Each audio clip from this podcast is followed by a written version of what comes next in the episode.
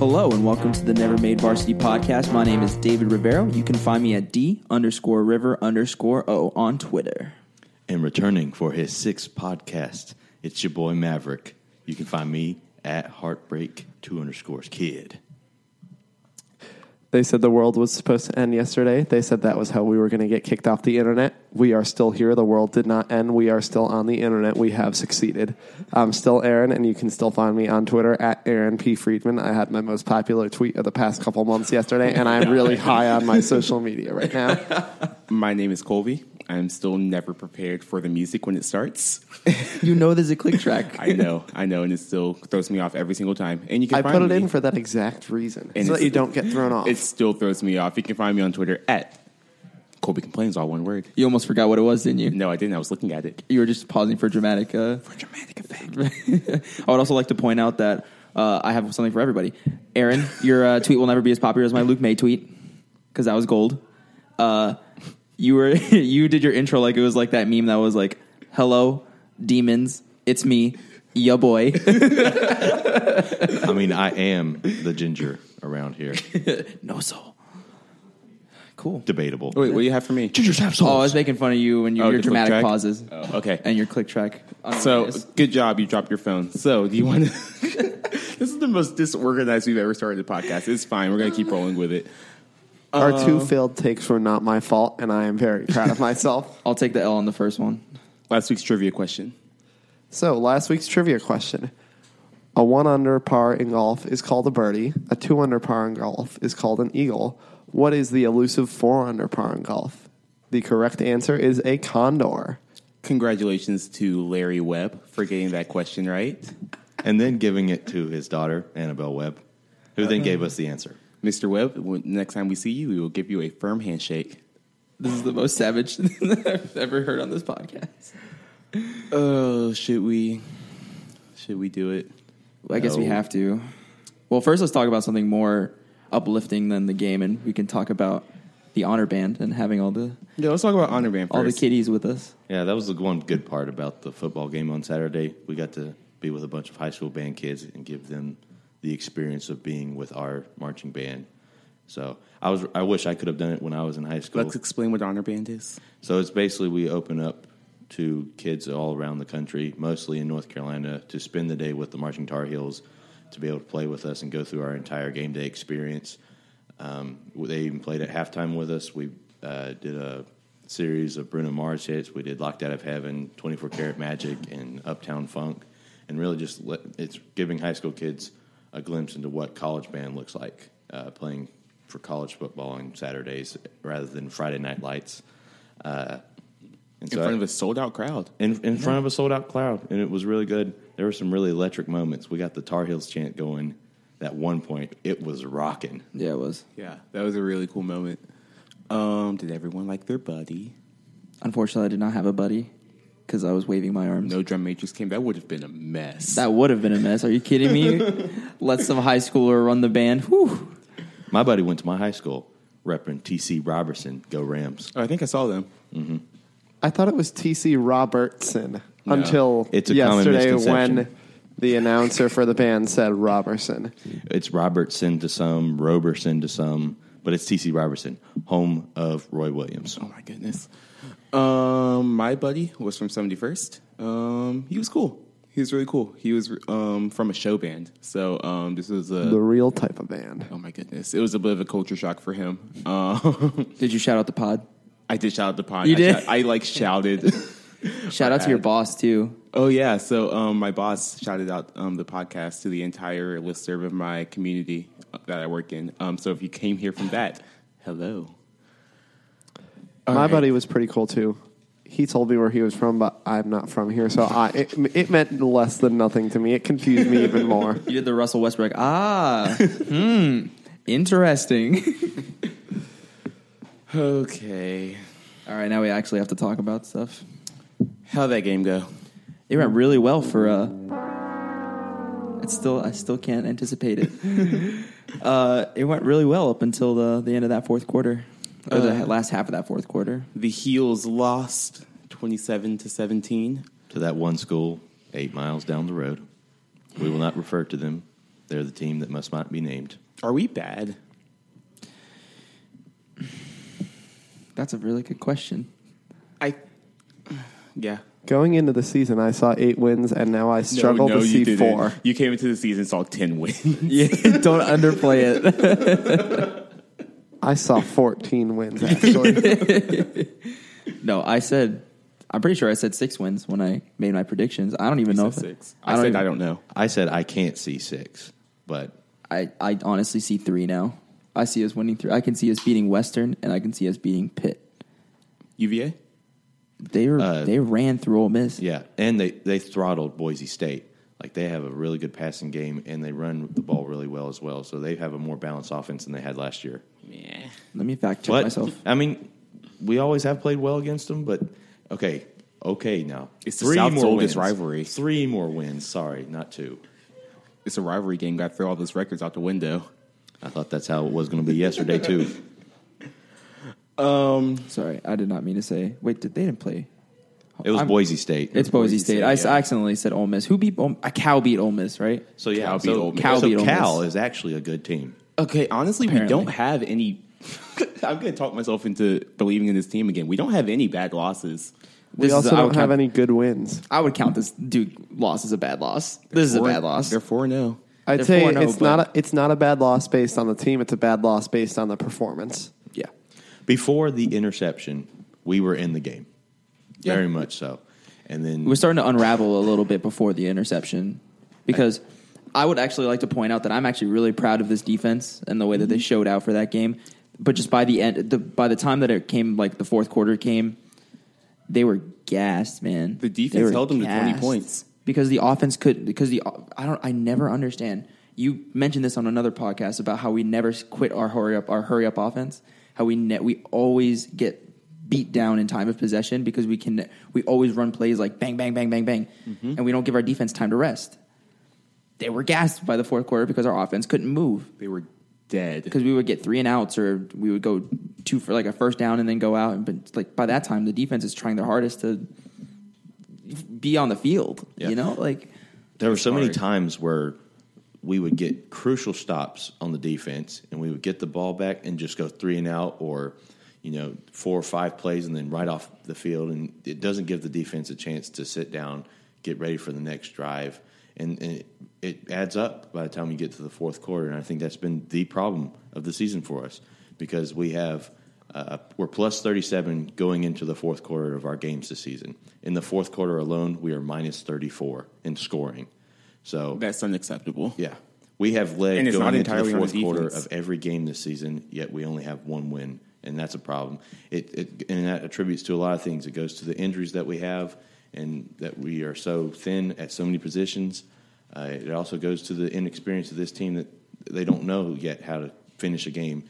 But I wanted to at first rationalize saying that these injuries were just we, we're losing so many people that it's hard to win games like this. But we were still fighting, we were still scoring. So it's obviously not that. I think it's starting.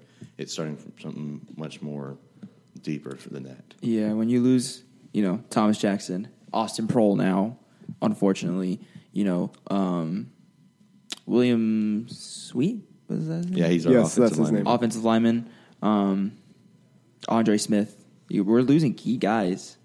I don't disagree, but the offense going three and out every time isn't just a product of a young offense. It's a product of awful play calling. Yeah, And when I a, a deep bomb or a screen pass are not.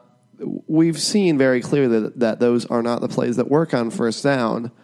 And still, yet again, over and over and over, Fedora goes back to those.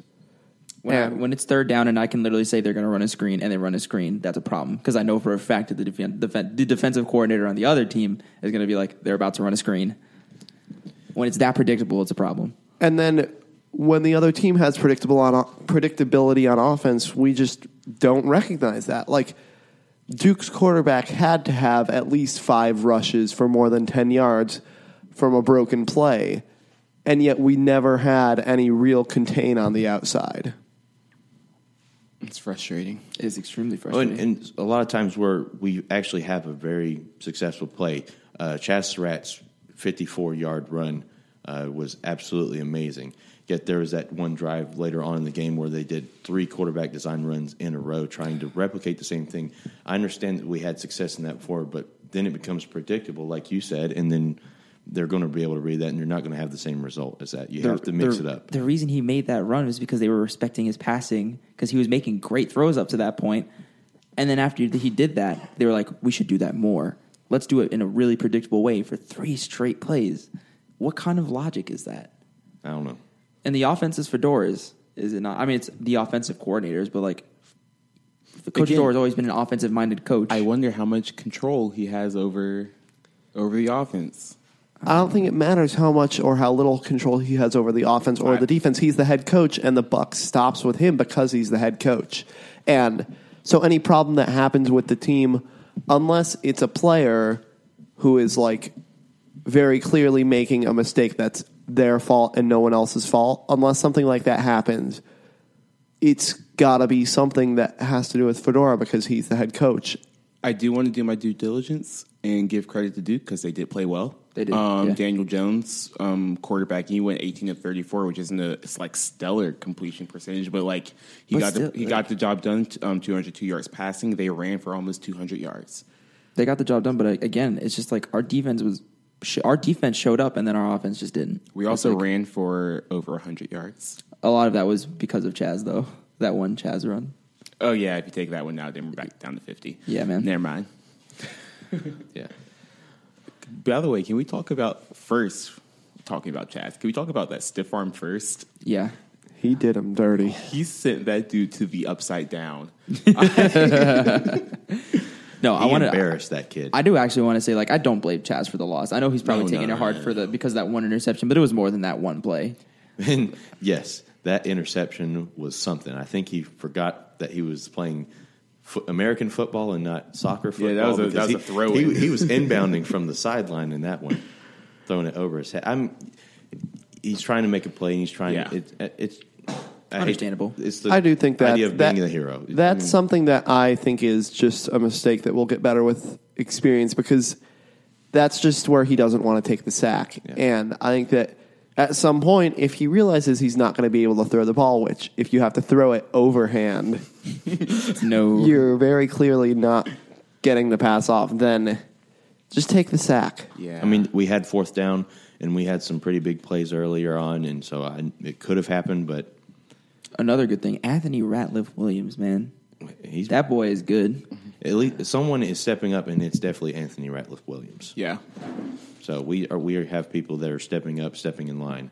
So there, there's still we still have a lot of people on this team that are going to be able to contribute in the coming weeks, and we're going to need them to step up even more now with the loss of Proehl.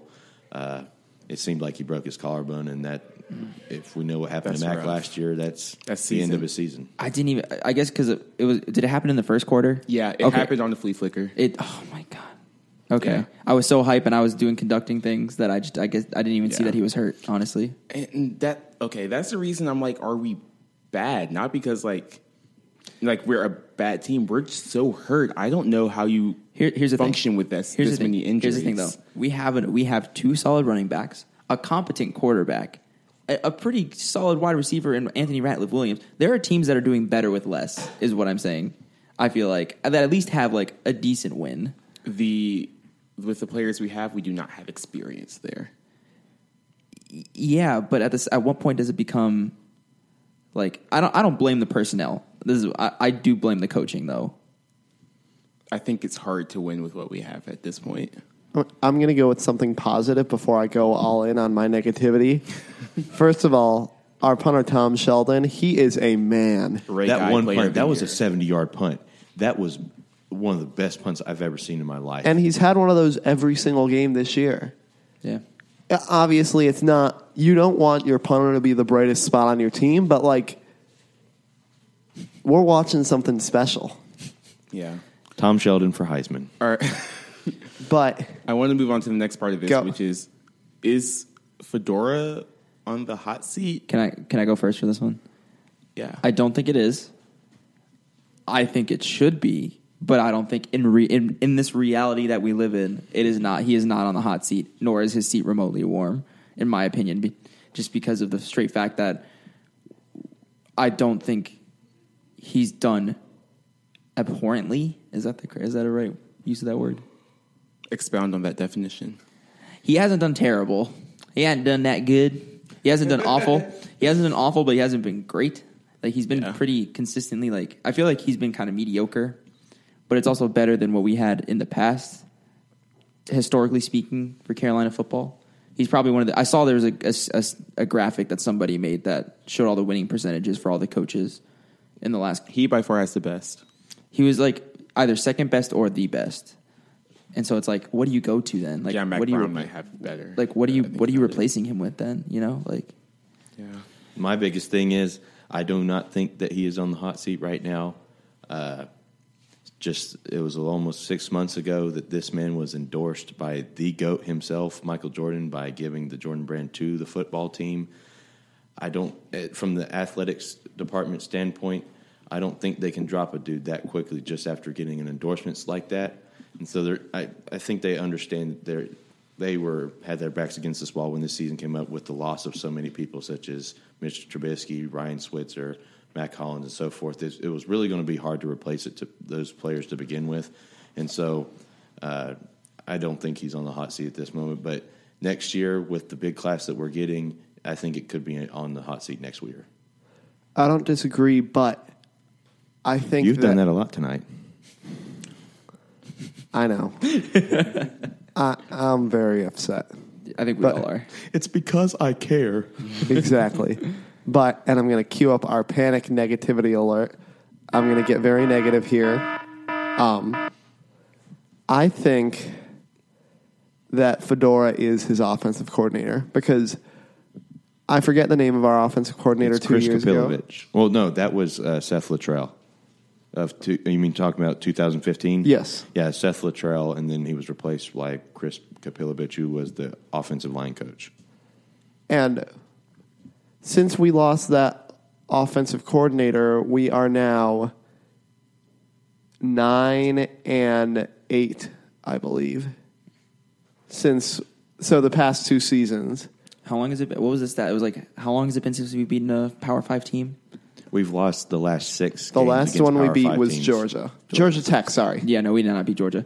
but what I guess what I'm saying is like at some point something's got to give because especially after the end of last season, I think it's clear that Fedora is losing his grip on what we have in the football program right now and he has a great class coming in right now. Don't get me wrong and I don't think that you can fire him with that class coming in, but I feel like after the way he let last season completely collapse, and he's let this season collapse already, I just feel like he.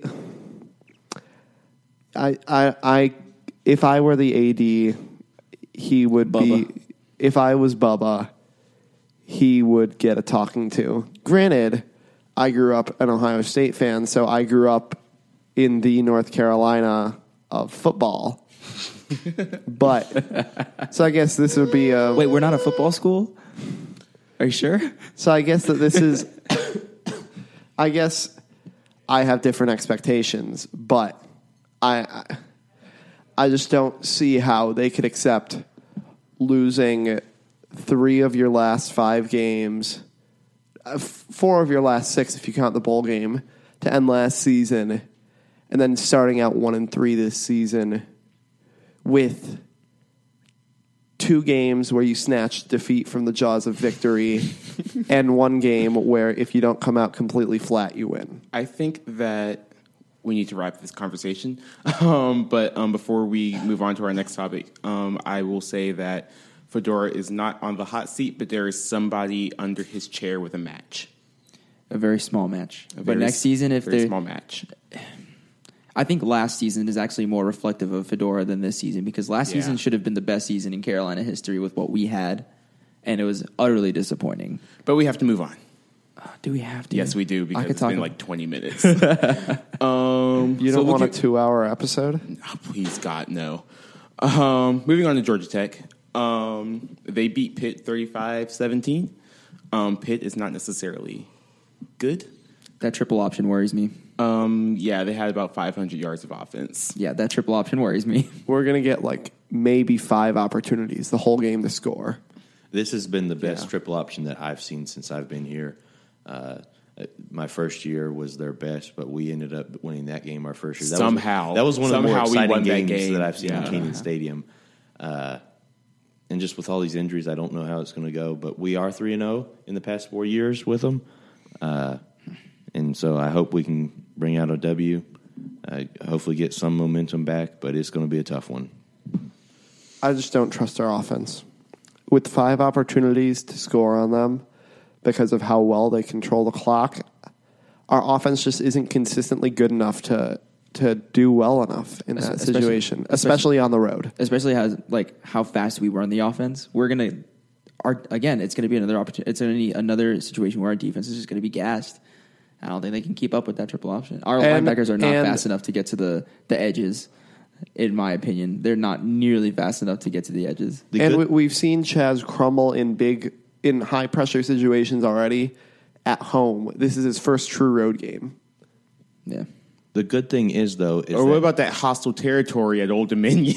yeah, That's why I'm saying this is his first true road game. high school football stadium. If there, if there, if there are any Old Dominion fans here that are offended, I apologize, but that is not a true road game. they're game. not listening to us. The thing with the triple option is is that it has a high potential for turnovers, and they've always had that problem where they can fumble if they don't make the right play, and so maybe the offense isn't going to help the defense stay off the field, but the defense can get themselves off the field if they capitalize on that. Hopefully, we can only hope at this point. it's not going to go well. I, Um, I like. Are y'all looking at the at the schedule though? What it says under looking forward to GT. oh, oh, yeah. On the rundown, I I put looking forward to GT. The bullet point under that. Oh God, we're going to lose. um, yeah, Pitt had 37 yards of rushing. Yeah, I just don't have any Three faith. seven. I don't have faith in our offense to get to score the points to to keep up with GT. Yeah, I don't know. I'll be at that game. Um, Good luck.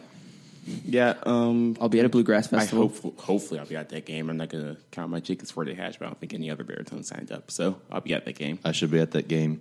I'm ready to go to the varsity. Get me some grub. It's going to be great. All right, it's now time for the most challenging part of the week. Mike is off. I, Aaron, I'm giving you. I'm giving you um, mm, two minutes.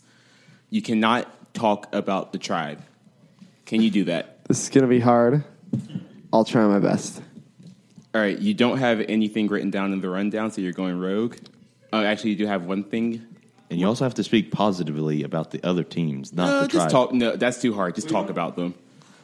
I, I'm Mic not, back on, hold I'm on. not even going to talk about them in relation to the tribe. I'm going all in on this, just for you guys. You just can't crap on all of them. I'm not going to. Okay. All right. You ready? I'm ready. On your mark. Get set. Go.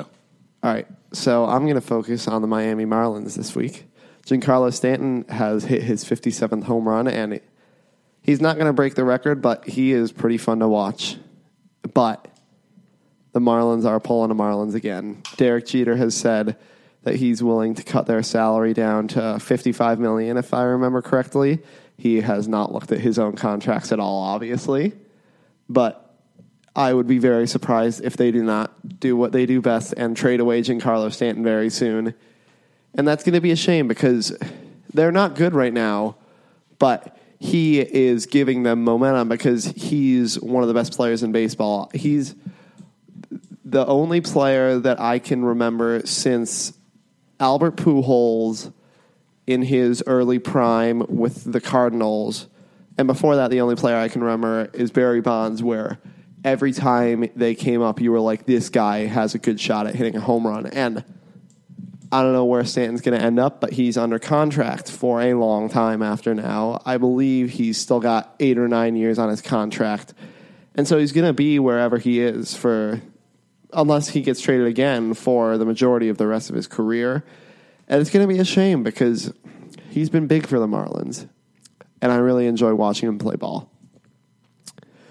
Aaron Judge has proven me wrong this half of the season. I thought he was going to be awful the second half of the year Thirty seconds. but he has actually been not horrible.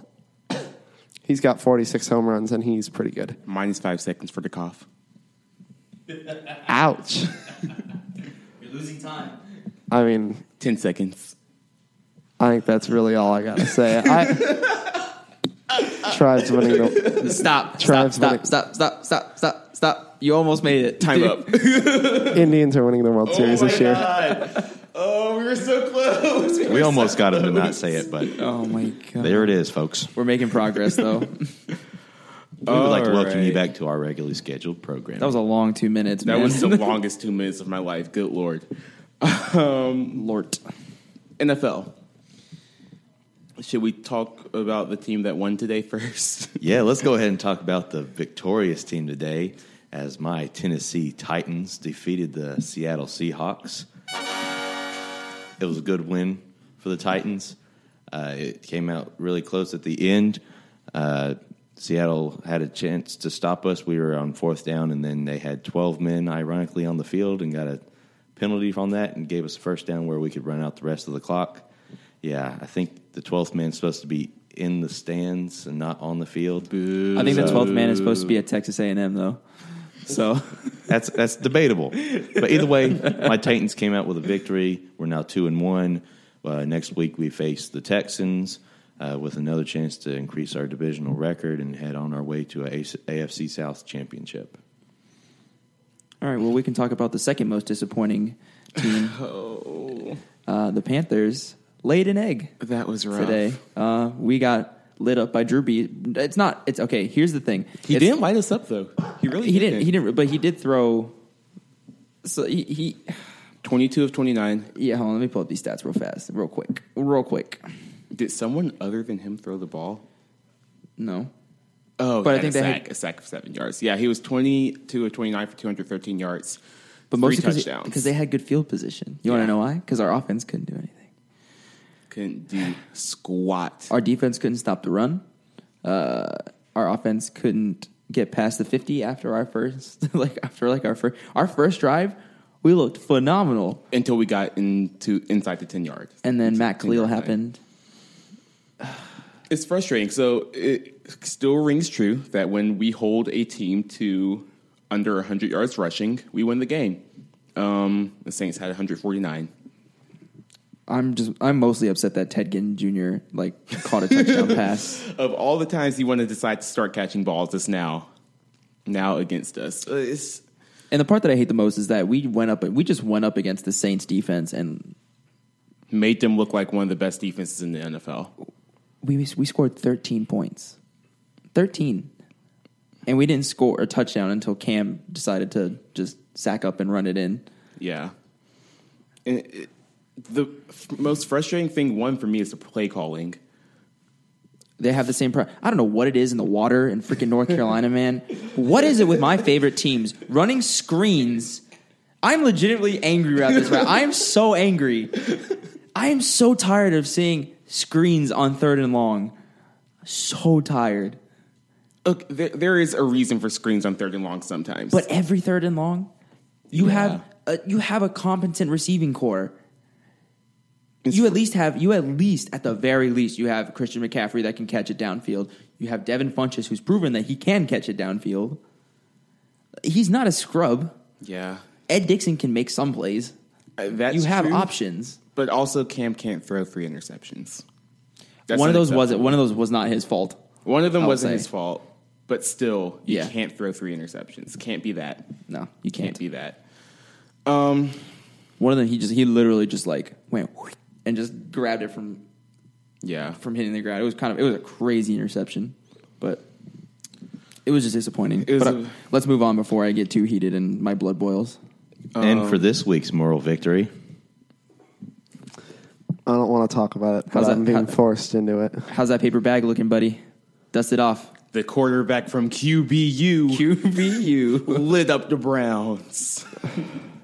What's I, up, ha- T.Y. I hate football so much. I- the Browns have that same problem. I think it's the water wherever I go because we were inside of our own 10 yard line, no timeouts, and about 20 seconds left on the clock, and we're running slants across the middle of the field, not throwing deep bombs to the not throwing deep bombs near the sideline. We're pl- passing it down the middle of the field with a running clock.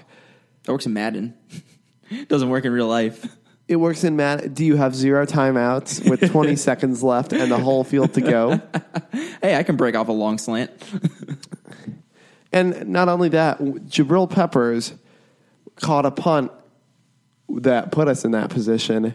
He had like five yards between him and the nearest defender, and he fair caught the ball. He he's not putting us in a position to win the game. But you can't put that loss on him, though. You can't. I'm not saying that we lost because of him, but I'm saying that he's not doing us any favors doing something like that because it's it's all about even if you don't win, it's all about putting yourself in the position to win. And he is the most he's the guy that has the best chance of doing that in that position. And he's giving that up.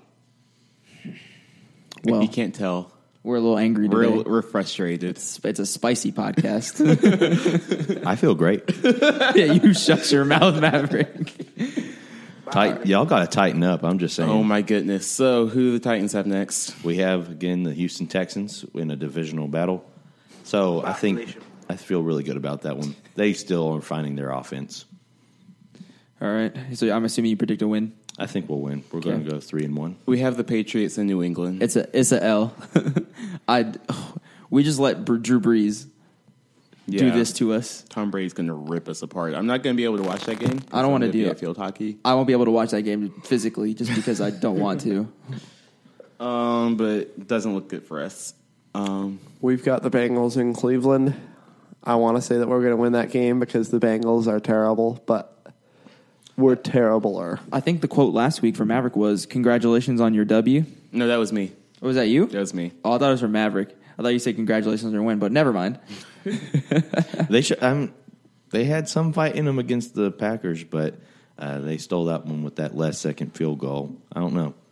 The was it the redheaded BB gun, Red Rocket, Red Ryder, Red Ryder BB gun, because they call him the Red Rifle, and then JJ I was like, fellow Ginger, Andy Dalton, Red Ryder BB We'll see how he does next week. Bringing shame to the ginger name. shame. All right. So now we want to talk about something a, a tiny bit more serious. Um, we want to talk about the national anthem protests um, Yeah. this week. Uh, we got a question about advocacy in the NFL the first week on Twitter, um, and I don't think that any of us felt comfortable At that taking that, point. question at, At that, that point. point. Um, but you know, six episodes is enough. I think a month and a half is enough time. I think we have a pretty consistent base of people who listen to us, and so we're comfortable at this point going into a more serious topic with y'all, especially after last week when we tested the waters with the With the foot, with, with the letting your kids play football because that's definitely something that is getting more serious, and it was definitely received very well. Um, so yeah, let's talk about it. Um, this week, the Steelers, the Titans, and the Seahawks um, all did not come out of the locker room for the national anthem, and we saw a large, large um, number of NFL players kneel or sit during the anthem. I believe the Associated Press said that through the afternoon games, it was at 121 players uh, around there. And in every game that I had seen, all the players were standing with their arms li- linked, along with the coaches and the training staff. And a couple teams, the owners were down there doing it as well. For the London game too, the Jaguars owner was actually down on the field linking with their players as well. Yeah, and this is all spurned from a um, Just before you before you go, I think Julius. Pe- I know I when I was watching, I didn't notice any Panthers or anything, but apparently Julius Peppers was in the locker room for the national anthem Gotcha. uh, by himself while the rest of the team was out there. But I didn't know if everyone knew that. I did not know that. Yeah. Um, it's all was spurned from um, 45 talking about how these players should be fired for kneeling. and called them a choice word Call them a choice, choice word. a choice uh, phrase. we I won't guess. say because we want sponsors. um, which is isn't that a thing? You can't say things that the president said on our podcast. Um, Um, but yeah, uh, that that in turn. Uh, so Steph Curry spoke out, and then 45 responded to Steph Curry, and then uh, just a crazy amount of athletes former former athletes and current athletes just Yeah. poured onto social media, including LeBron James, who came up with my favorite uh, insult and just called he just straight up called him a bum. that was regardless of politics, that's kind of funny. just calling any a bum calling someone a bum is like a very high level insult that I, I think That anyone comes can from a special place in your heart when you call somebody a bum. when it's like when you call someone goofy. It's kind of like when you're in the South and you say "bless your heart." yeah, man. Yeah. That comes from a special place. But um, yeah, without without injecting my personal politics into it, I think a lot of what's happening with the protest is that the message of the protest is getting misconstrued in a way that creates the narrative that says we're protesting the national anthem and not the injustices that occur in America. That for some reason kneeling for the kneeling for the national anthem is indicative of not Disrespect for the troops. disrespecting troops or disrespecting the flag or disrespecting America when it's actually wanting to make America a better place for everybody. And so I think that's where the disconnect comes because they think people like to think that the flag is this untouchable object that you that represents this vague concept of nationalism when where it's like their own concept of nationalism whereas like I, don't, I just don't know man like it, this whole situation is just I I'm trying not to inject like my own personal beliefs too much into this Put your- podcast. put- put- Don't worry, David. I put- will in a second. Put your personal beliefs into it. The, I mean, I think that even if it is being seen as protesting the national anthem, being against that is just as un-American as the people who are saying it's un-American, as what is being perceived by many to be un-American for protesting the national anthem. Because the whole point of what the troops are prote- are fighting for and protecting is our right to be able to protest the national anthem and to speak out against injustices occurring in America. I feel like it's one of the most American American things you can do is, is exercising your right to free speech. Exactly. Now, if I may interject, like for having that experience myself, my father served in the military. He was a member of the army, and so you know he's the very much person that like has this sense of patriotism and duty and loving one's country and stuff. But at the same time, it's it's defending the rights of the people to uh, be able to express their own rights and beliefs, and so it's a balance. It's finding that balance, but not misconstruing either side or the the people who are protesting and otherwise. You know, it's, it's you know putting it in the right perspective, as you said, David. Yep. I think that one, I echo everything that was just said, um, so I'm not going to say it again. Um, but one thing I did see on Twitter that bothered me um, was people saying that where were all of these people um, kneeling for the anthem when Colin Kaepernick was doing it by himself last year? Um, I actually did not I actually did not see that. I saw a lot of Really? okay. Explain. today. Go into detail. Go Um, for it. one last year, he was not the only person. Um, Right. Two, I think it's important to meet people where they are, especially in topics surrounding race politics, um, socioec- uh, socioeconomic class, all that, all those things. It's important to meet people where they are, um, because you're not going to reach all those people the same way. It might take the president saying something like he did to get people where Colin Kaepernick is. You can't expect everybody to be to be down with the because um, at the same rate. Um, so I think it's important if you do support the protest, if you do support um, what Colin Kaepernick did last year, um, to meet these players where they are, um, be supportive of them now, um, even when they weren't quite there with him last year. Something that I saw on Reddit today that is really echoing my feelings about the whole thing. And this is not meant to be an attack on the people who are against these type of protests because I think that attacking those people is just creating more divisiveness in our country. And I think that we need to recognize that everyone is just wanting what's best.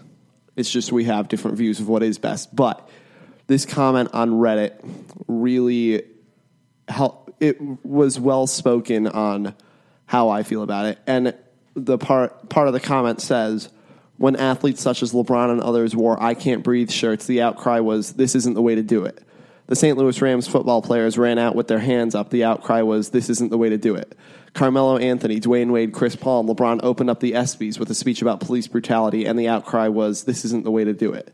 Everyday citizens organized marches, rallies, and protests that are peaceful, and the outcry, outcry was this isn't the way to do it. Colin Kaepernick sits down and silently and peacefully protests, and the outcry was this isn't the way to do it. And it seems like the whole time those not only just athletes but regular people have protested in a ver- in very many ways. And every time people say this isn't the way to do it and it seems like it's just evolved into a code word for sit down and be happy for what you have or we don't care that you're protesting. And nobody's required to recognize the protests but to say that this isn't the way to do it every time somebody protests something is just missing the point and saying that it's making you uncomfortable and that- that you do watch sports or do X, Y, and Z to get away from it is missing the point because the point of a protest Is to to in the make you way. uncomfortable Get your attention. and get your attention. And guess what? It's, it's it's starting a conversation. We're having this conversation right now. People are having this conversation on social media, in person. It's getting the job done, man. It's it's doing what it's supposed to do. So if not now, then when? If not this way, then how? I don't understand what I. I, I understand that some people are, are saying that it's disrespectful dis, disrespectful to the troops and the flag, but they have to not they have to, but I would like for them to understand that this protest is not out of hate for America. This is out of wanting to make a better make America a better place for everybody.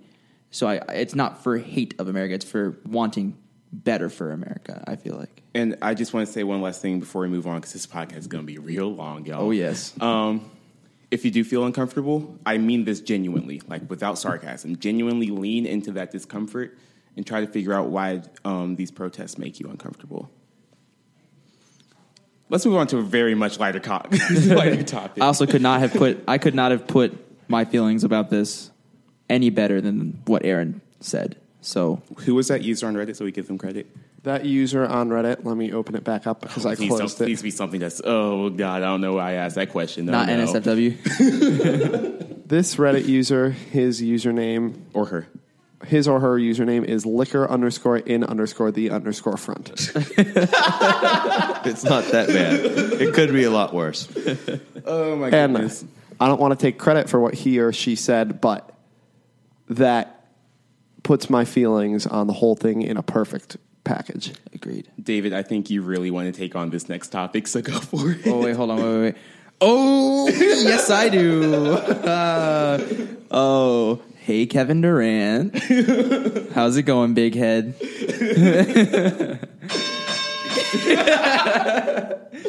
I would like. Oh, this is where I needed the quack noise because I, uh, I was talking to Colby. And I think I texted this. to No, I did it in the GroupMe. Yeah, it was in the group, man. I said, "Why is Kevin Durant such a baby back word Expletive. expletive?"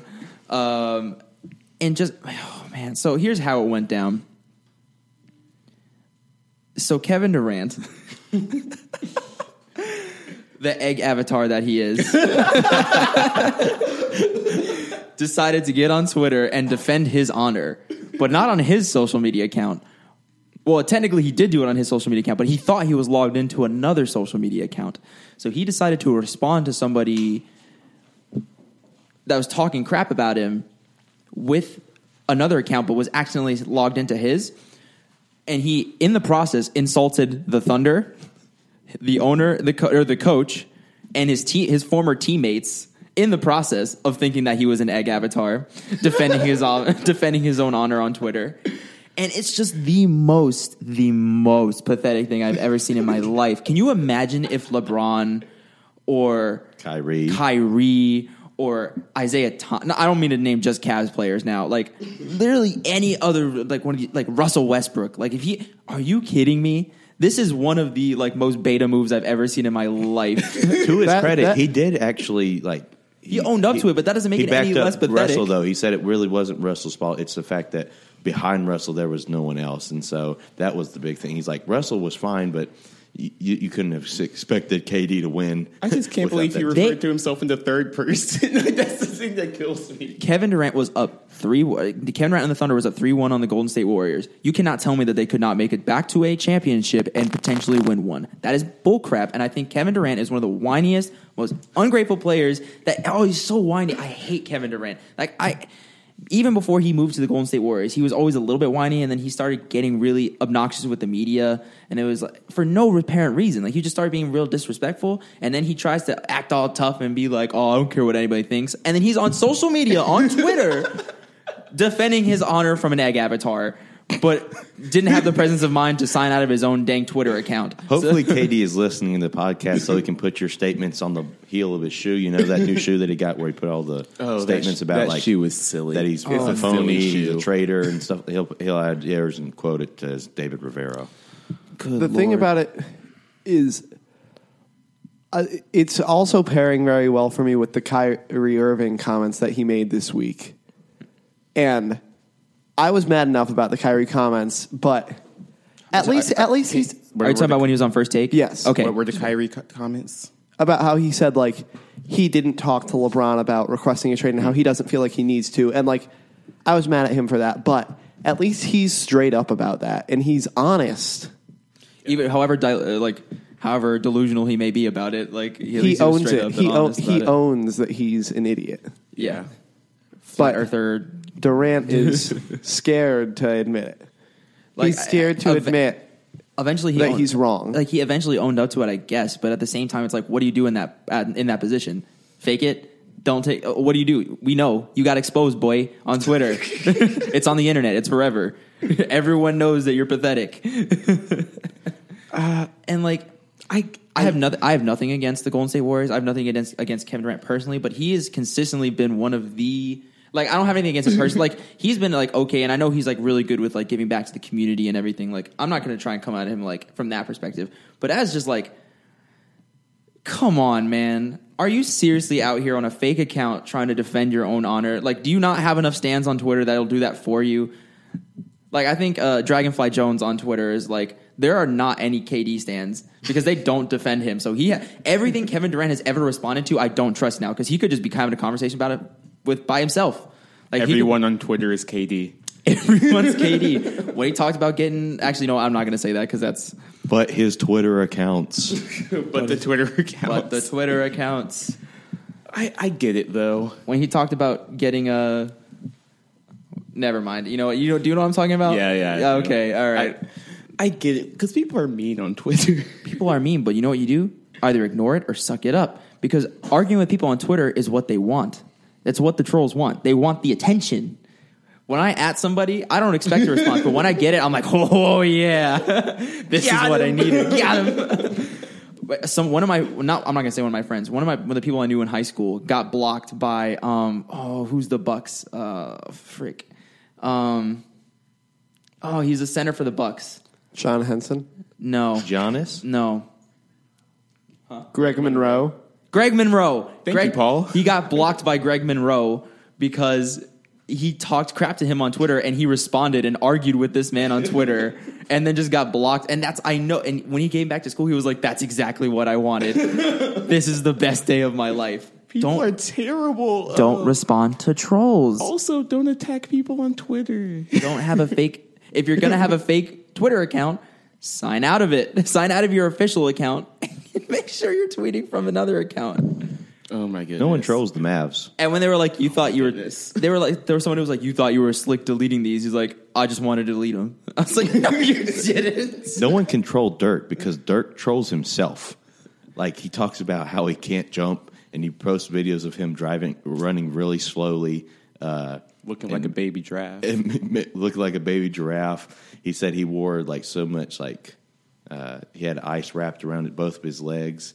He, and one of the trainers said he looked like a mummy. Like, see, Dirk knows how to work with it. He accepts the criticism and he like owns up to it, and, he- and he doesn't worry about that kind Now of that I'm past my initial like excitement about this topic, I don't dislike Kevin Durant. Like in the grand scheme of life, I don't really hate Kevin Durant, but for the love of God, it's just so pathetic, man. Like this man is a seven foot tall professional basketball player, multi multi-millionaire, has a championship, MVP, finals MVP, scoring leader, and you still feel the need to like defend yourself on Twitter? No. That's how I know he has an inferiority complex. I was going to say, I think that this says something more about him than it does about basketball. It says that he is weak as a person because You are weak.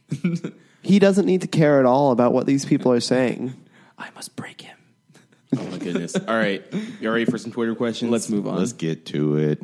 For the sixth, count them six re- six week in a row. I almost said six rings. You are Timmy, not Jordan. Timmy, Timmy Turner. Turner. Um, what's y'all's favorite memory involving the band? Now I know we came to a consensus kind of in the car. Not a consensus, but like me and I Aaron. was not in that. Car. You were not in the car. so Me and Do you want to start it off for us? Well, let's say let's have David say what we agreed to in the car. Okay. So my favorite band memory is being uh, in Kenan Stadium, watching Mitch Trubisky work Pitt and score a touchdown to That win the a- game. that was a fun one. TD to Bug Howard. That was a that was With the pass interference. with the pass interference. One handed boy. That was the best memory that I think I've had in Kenan, like at a band event, because all the other ones involved like a super like higher level of stress, like in basketball, like when we like the when we- Maryland game was fun. like that was fun. That The was a fun game. I remember specifically Louisville, uh, Louisville, Florida State, and there was another one, Maryland. That was it. Okay, Maryland, Louisville. Tennessee. Ooh, No. That was just Tennessee was a lot of anxiety, and Yeah, Tony. Bradley got the block and saved it from us. no, one of the worst experiences I've had was at the Arkansas game. That, Oh, that yep, was- that was a in little stressful Greenville. last year. I never want to experience that ever again in my life. It was not a charge. But yeah, uh, I would. I, me personally, I would also. I would say Pitt. Um, second, a close second, if not tied at first, is beating Duke for the first time in in my three years here in uh, In the Dean in the Dome. Dean Dome. That was a good one too. Um, mine's I wasn't in the car. uh, mine's not going to be one that involves sports. Um, it's going to be the bowl trip to Orlando. Oh, that was Um, so my sophomore year.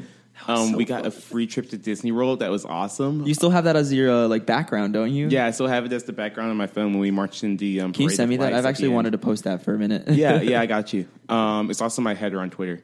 Um, but I think that was really fun. I got to hang out with a bunch of my friends. Um, me, my girlfriend, my current roommate, and his um, girlfriend. We all like just went to every single park and went on the biggest ride. Um, and that was a really fun time. So yeah. I think I'm gonna pick that one. It's my favorite band memory. Oh, I'm getting sentimental. That was so fun.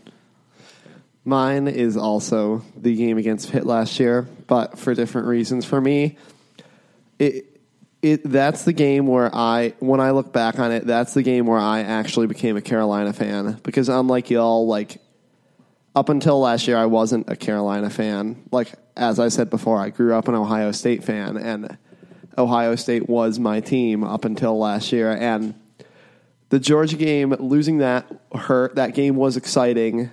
The game after that, we played JMU, which was also exciting. Like I enjoyed that, but I never really felt like I felt good when we won, but I didn't feel anything when we won. And I just remember when we beat Pitt in that game. That's one. That's one of the up to that moment. That was one of the only times that I've ever had uncontrollable emotion as a sports fan, It was a good one. and I. That's when I think I became a Carolina fan, and that's what started where I'm at today. Maverick, drop your bomb. I mean, I had the chance. I was like, "Do I want to be cliche today?" Yeah, you and I was like, "Yes, I am." Because April third, That natty though. two thousand seventeen, That Natty though. I went and I performed at a basketball game in Phoenix, Arizona. It was for some national championship between us and Gonzaga. Uh, we ended up winning that game. Sure, it wasn't 2016 against Villanova.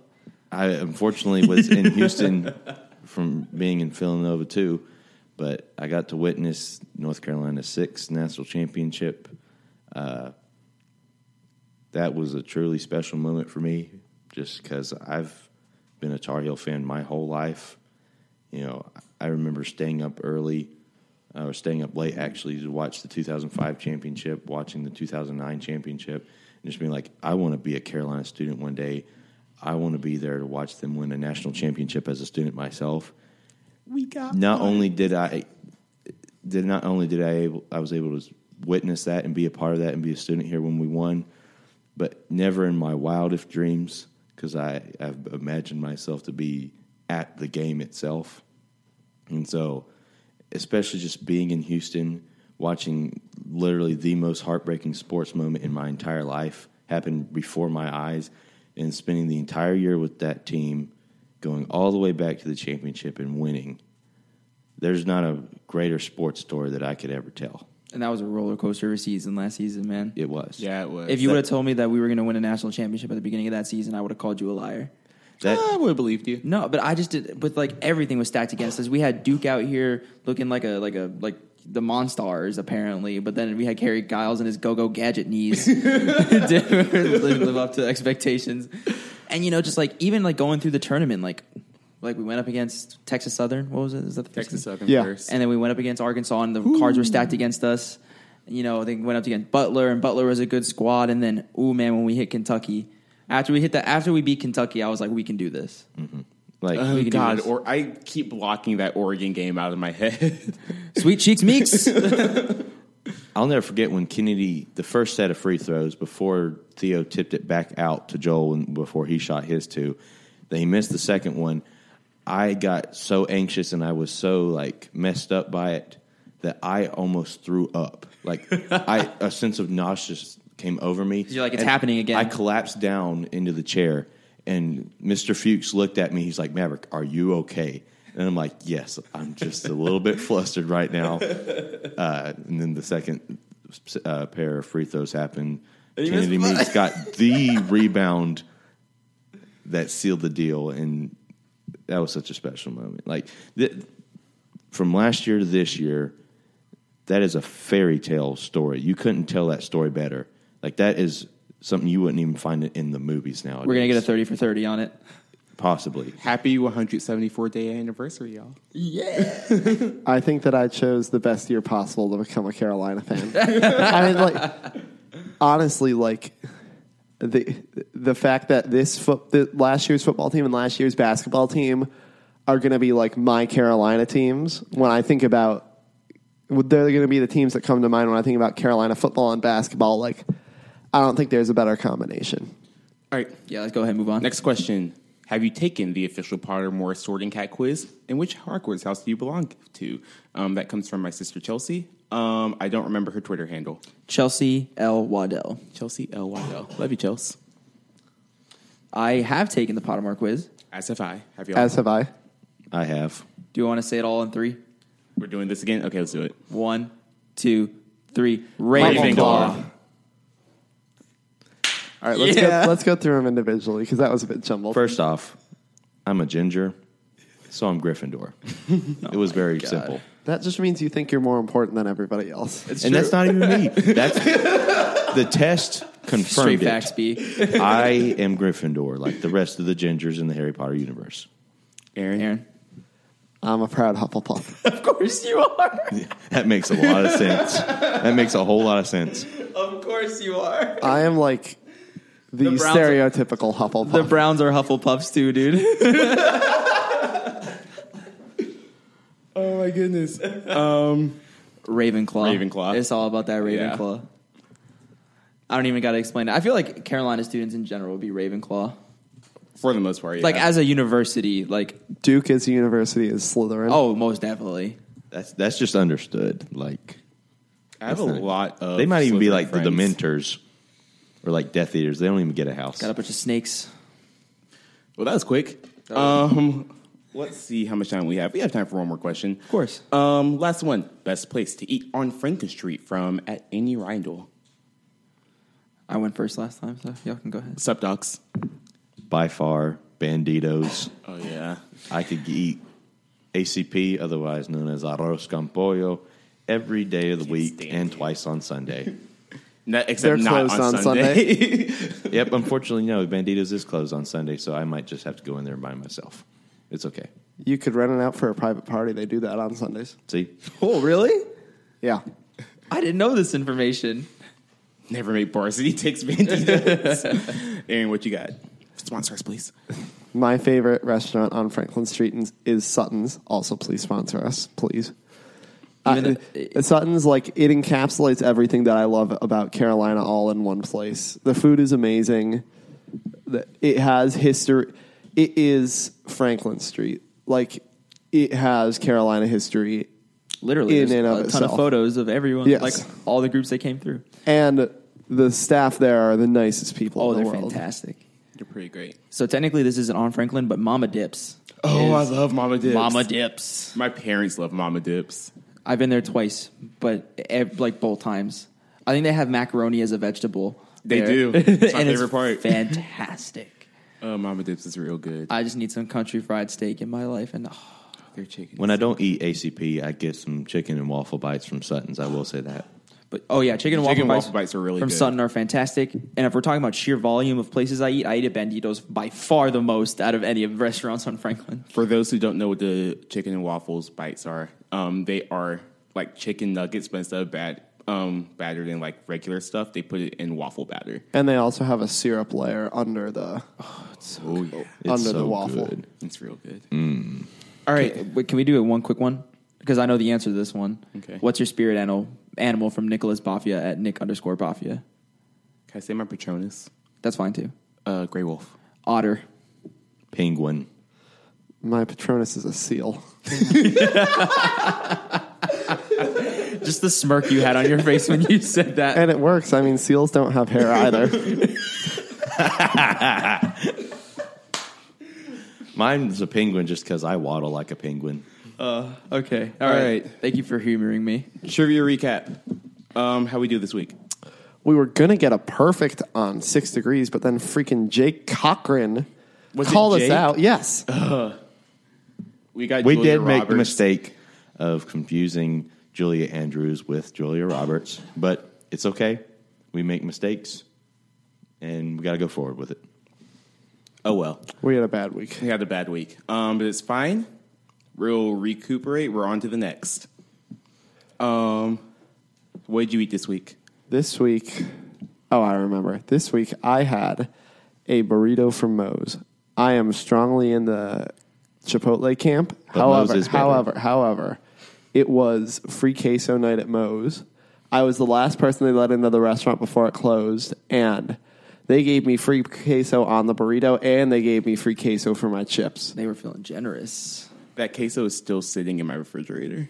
You might want to And- eat dude. to top it all off, I brought it into coffee shop and put it all on a plate. I got presentation points, and nobody questioned me. I feel like we're never going to get this sponsorship from Carolina Coffee. Sutton's, please sponsor us, or Julian's. I would like a free Julian's tie. What is today's trivia question?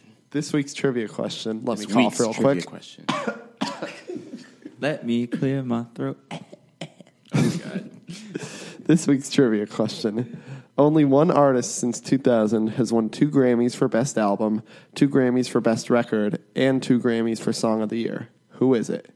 If you know the answer, tweet it at us at NeverMadePod. And if you're the first one, you'll get shouted out on next week's podcast and you'll get a firm handshake from Mav. We still haven't gotten the first handshake yet, but we're getting that Find fixed. you. We're working on it. All right. Um, anything from the past week we want to talk about?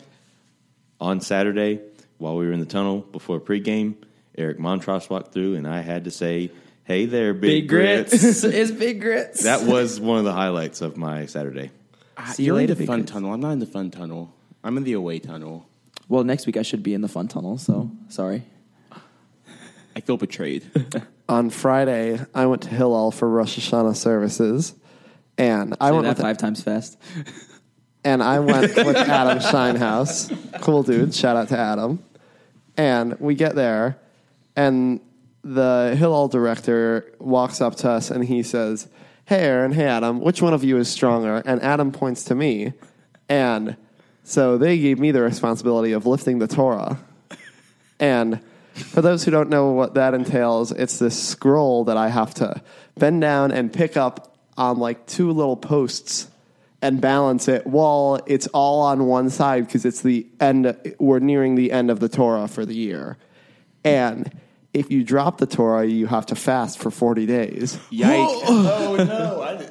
Well, we went to uh, Monterey's. Yikes. So you, I guess you held it up. I Luckily, didn't I did not drop the Torah. Run tag. And Tag twice and four. tag. Um, I'm still selling tickets. Um, I tweeted out the link for the Hurricanes tickets. I do not believe the tweet works, so just DM me and I can get it to you. The link's not going to work, so just DM me and I'll get you the link. Um, this week I'll be tweeting out the Carolina football tickets. Um, please buy them. We have officially sold two tickets, two of eighty. Please buy them. Um, that's all I got. Any, anything else? Shout out to Lauren Taylor because I feel like I haven't even mentioned you on this podcast yet. She hasn't listened either. I know she hasn't listened to the last one, so never mind. She might not even make it to this one. So if you uh, made it this far, Lauren, congratulations. And that's all we have for you this week. If you want to find us, you can find us at nevermadevarsity.podium.co. Leave us a five star rating on iTunes, and you can call us whatever dog trash you want to. um, anything you like or didn't like, be sure to let us know via our Twitter at nevermadepod. Um, thank you, Jake Cochran, for the theme music, and thank you to my dad for the cover photo. Your dad's amazing. I love your whole family. My dad's fantastic. weird. I love Hey. him. I love him to death. That's Um, fantastic. that's my dad. All right. See y'all next week. Love, peace, and See chicken ya. grease, y'all. Bye. Boing. Bye.